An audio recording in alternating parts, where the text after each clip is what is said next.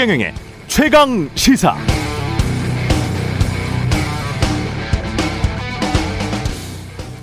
한국의 가계부채는 다른 선진국들과 대비해서 몇 가지 특징이 있는데요.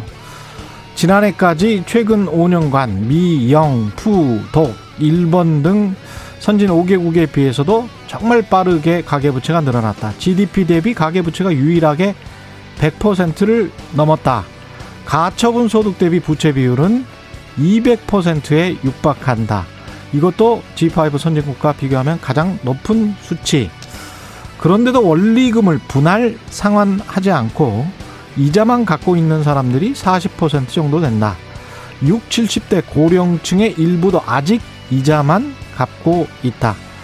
외국과는 달리 장기 고정금리가 아닌 단기 변동금리로 돈 빌린 사람들이 많다. 따라서 금리 변동에 취약하다. 마지막으로 전세 보증금도 빚지지만 공식 통계는 잡히지 않는다. 이것도 최소 수백조 원이다. 이 모든 위험 요소에도 불구하고 대다수 국민들이 본인들 가계 부채 걱정보다 정부 부채 걱정을 더 많이 한다. 그런데 정부 부채는 선진국 최저 수준이다. 독특한 구조고 문화입니다. 이게 다가올 금리의 인상, 국내 소비 침체에 대한 우려, 부동산 가격, 국내 대선 등과 맞물리면 어떤 화학적 결과가 일어날까요? 숫자가 눈에 보이는 경제와 달리 정치는 인간의 상상 또는 의지, 유권자의 합의 또는 정치인의 결단의 영역인 것 같습니다.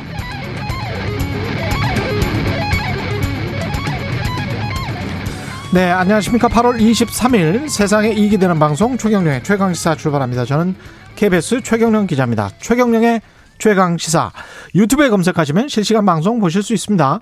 문자 참여는 짧은 문자 50원, 긴 문자 100원이 드는 샵 9730 무료인 콩 어플 또는 유튜브에 의견 보내주시기 바랍니다. 오늘 1부에서는 더불어민주당 김두관 대선 경선 후보 만나보고요. 2부에서는 최고의 정치 더불어민주당 강훈식 의원, 국민의힘 성일종 의원 만납니다.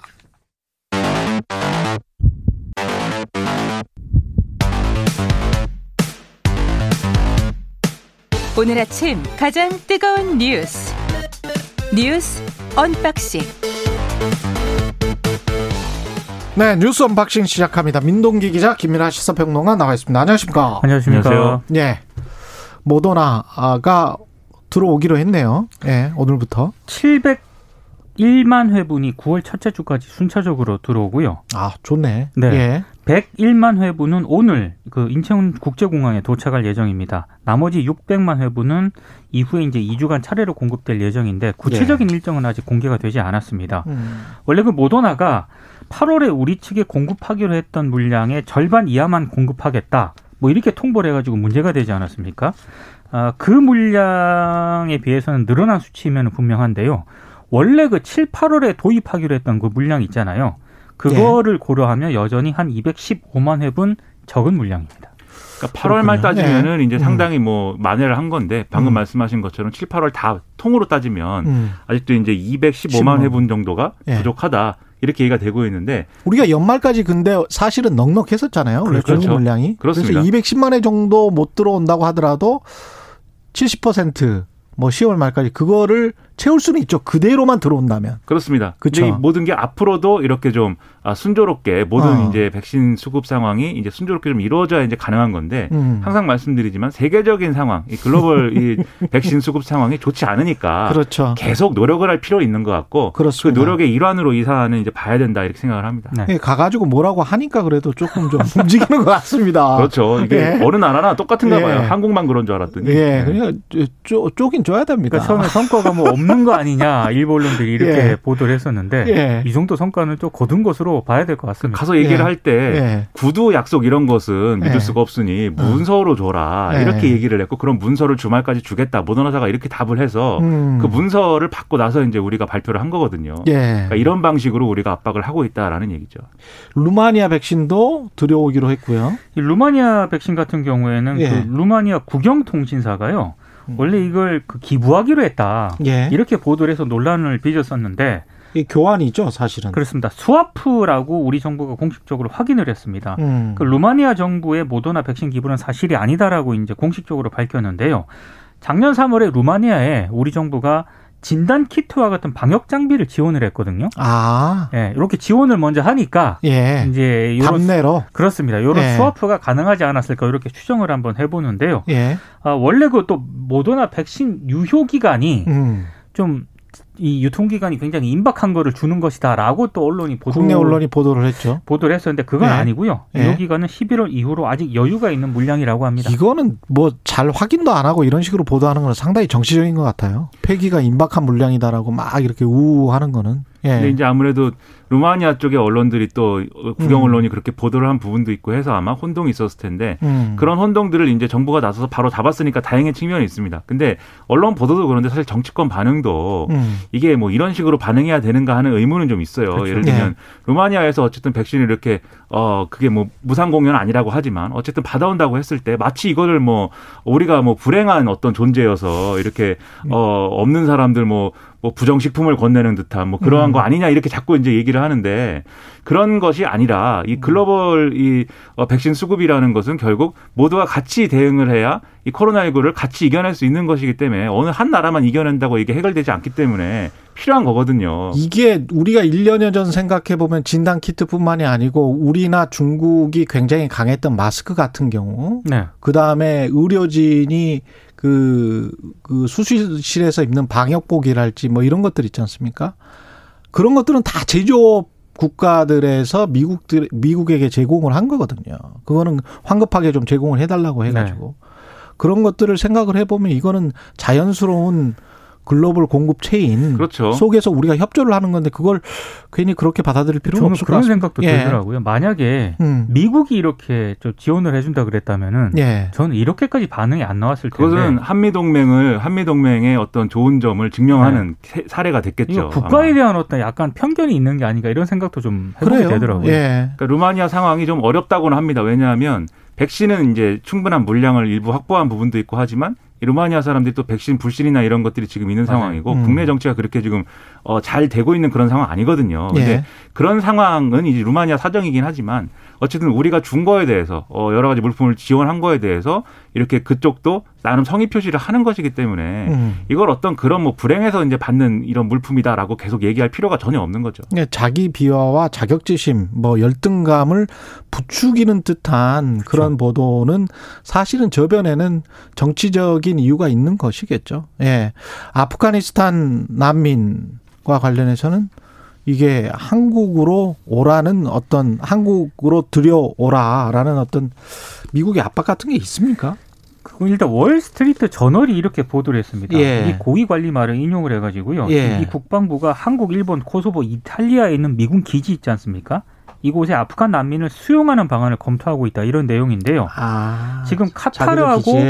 바레인하고 독일에 있는 미군 기지는 아프간 난민으로 과밀 상태에 지금 이르고 있다라고 하거든요. 그러니까 이제 미, 한국, 일본, 코소보, 이탈리아 이쪽을 검토를 하고 있다는 건데 아, 우리 정부의 입장은 아직 공식적으로 나온 게 없습니다만 제가 봤을 때 이 난민 문제 있지 않습니까? 아프간 예. 난민 문제 전 세계 여러 나라에서 심각하게 고민을 해봐야 되는 그런 시점이지 않을까 싶습니다. 그러네요. 아무래도 예. 난민들을 뭐 특정 국가의 주한미군 기지에 뭐 다 이렇게 몰아 넣는다든지 이렇게 음. 하기는 어려울 것 같고 예를 들면은 미국에 있는 미 본토의 이 미군 기지로 옮겨가는 과정에서 뭐 중간 기착지처럼 이렇게 활용될 가능성이 있다든지 아니면 가령 이런 가능성은 있습니다. 예를 들면 아프간 재건에 우리 군도 참여를 했잖아요. 예. 근데 우리 군도 참여하는 과정에 우리한테 또 협력해줬던 아프가니스탄인들이 있거든요. 음. 근데 이분들 같은 경우에는 지금 탈레반 정권이 지배하고 있는 상황에서는 사실 탈레반 정권은 그것을 적국의 어떤 부역한 사람이다 이렇게 보기 때문에 상당한 압박을 느끼고 있다는 거예요. 그렇죠. 그런 보도 나왔습니다 이미. 예. 그렇다고 한다면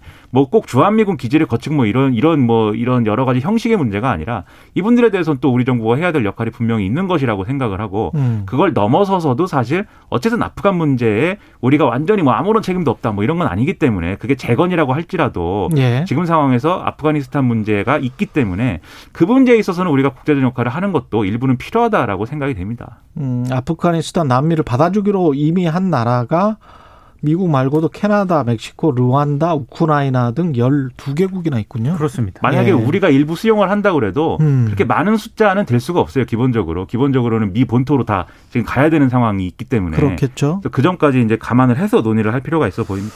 난민과 이민 문제는 앞으로도 뭐 계속되지 않을까 싶습니다. 한국도 네. 예외가 아니다. 유럽, 서유럽 나라들도 뭐 그것 때문에 굉장히 그렇죠. 골치를 아팠잖아요. 예. 이재명 후보 쿠팡 관련 후, 쿠팡 화재 관련 대응해서 사과했습니다.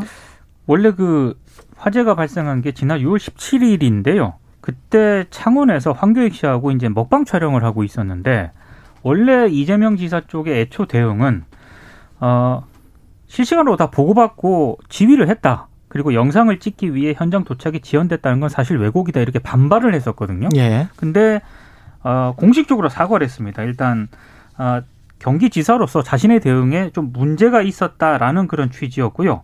나름 최선을 다했다고 생각을 했지만 더 빨리 현장에 갔어야 마땅했다는 지적이 옳다. 자신의 판단과 행동이 국민 눈높이에 미치지 못했음을 인정하고 사과 음. 말씀을 드린다 이렇게 공식적으로 사과를 했습니다.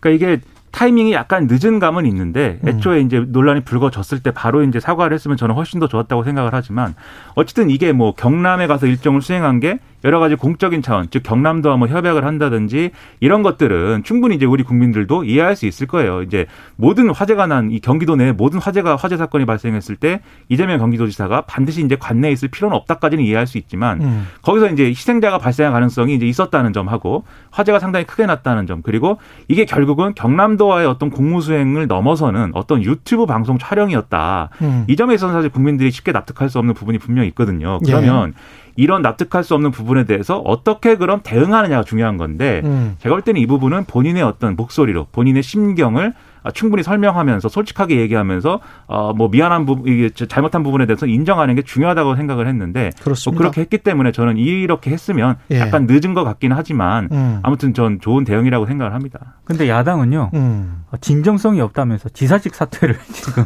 요구를 하고 있습니다. 뭐 그거는 또 계속 그럴 수밖에 없을 것 같고요.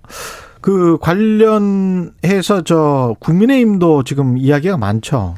이준석 대표가요. 예. 지난 21일 당 대선 경선을 둘러싸고 여러 지금 내용이 있지 않았습니까?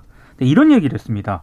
경선 버스를 8월 말에 출발시키려 세워놓고 앉아서 기다리고 있었는데 예. 사람들이 갑자기 운전대 뽑아가고 페인트로 낙서의 의자까지 부수는 상황이다 이렇게 비판을 했고요. 그리고 유승민계 논란을 본인이 의식을 해서 예. 친박 색채가 강한 서병수 위원장 모신 건데 예. 거기에도 불공정 프레임을 씌우면 도대체 어느 분을 모셔야 되냐라고 이제 아. 비판을 했습니다. 예. 그동안 발언을 굉장히 자제를 했는데 음. 갑자기 이제 등장을 라디오에 등장을 해서 예. 노골적으로 좀 불만을 좀 드러냈습니다.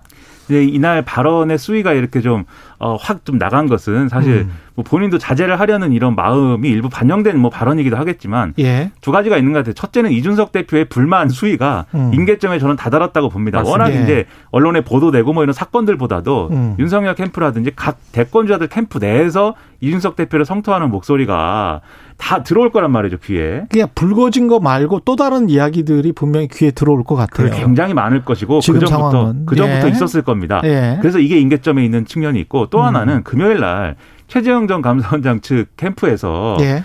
어 일부 이제 언론 보도를 인용을 해서 윤석열 전 총장 측이 비대위 체제를 추진한다고 하는데 입장을 음. 밝혀라 이렇게 공세적으로 펴고 나왔거든요. 일요신문도 보도를 했고요. 그게 이제 관련해서. 일요신문 보도로부터 시작된 문제입니다. 예. 근데 이게 어쨌든 얘기가 있다 보니까 여기에 대해서 또 이준석 대표가 뭔가 자신이 이제 공세를 취할 만한 이런 조건이다라고 판단했, 판단했을 가능성 이것까지 이제 같이 좀 반영이 된 그런 얘기들이겠죠. 근데 이준석 대표가 이렇게 공세를 취하고 난 다음에 민영삼 국민통합특보가 이야기한 거예요? 그렇습니다. 그렇죠. 네. 그렇죠. 이건 그렇습니다. 이제 어제 이제 미영삼 국민통합특보가 글을 올렸어요. 근데 그 전까지는 그래도 약간 봉합이 되는 그런 분위기였는데 아. 왜냐하면 윤석열 전 총장이 직접 네. 임기가 보장된 대표를 내려야 비대위 체제가 되는 건데 음. 그거는 상식적이지 않다 이렇게 그렇죠. 정리를 했거든요. 예. 황당무계하다. 그래서 예. 일요신문에 대해서 법적 대응을 검토하겠다라고 하면서 뭘 또 그걸 법적 대응까지 검토를 해요?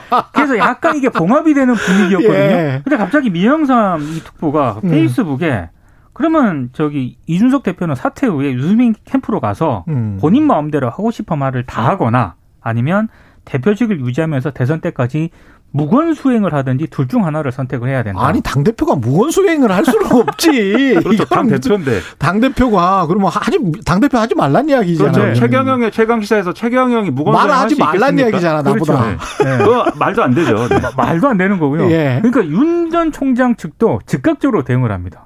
특보를 해촉을 해버립니다. 그건 잘했네요. 이거 바로 해촉을 예. 하더라고요. 이거 그러니까 좀 너무 많이 나갔네요. 그렇죠. 예. 그러니까 윤석열 전 총장도 그렇고 어 좀 이준석 대표하고 각을 세워봐야 도움이 되지 않는다라는 판단들은 분명히 있어요. 그런데 캠프 내에서 그러면 캠프 내에서도 그러한 어떤 인식들을 다 공유하고 있는 거냐? 지금 그렇지 않다는 게 계속 드러나고 있죠. 이준석 대표의 어떤 이 대표로서의 권한 이런 것들을 어떻게든 축소시키고 싶다. 이런 얘기가 캠프 내에서 팽배한 상황이다 보니까 예. 그러니까 사실 이준석 대표도 거기에 대해서 그걸 겨냥해서 계속 반응을 하고 있는 측면이 있는 거거든요. 음. 그렇다고 한다면 앞으로도 이벤트가 몇 개 남아 있습니다. 선관위원장 어떻게 할 것이냐, 역선택 방지를 어떻게 도입할 것이냐, 비전 토론에 어떻게 진행되느냐, 앞으로도 이런 얘기 계속 나올 겁니다. 그 다음에 언론중재법이 이틀 후에 본회의 표결 처리한다고 하는데 이거는 계속 지금 논란이 되고 있었습니다. 그러니까 25일에 본회의에서 표결 처리하겠다라는 거고요. 민주당이 이렇게 속도전을 내는 이유가 있는 것 같아요. 음. 일단 25일 본회의에서 소강 상임위원장, 그러니까 무채위원장 있지 않습니까?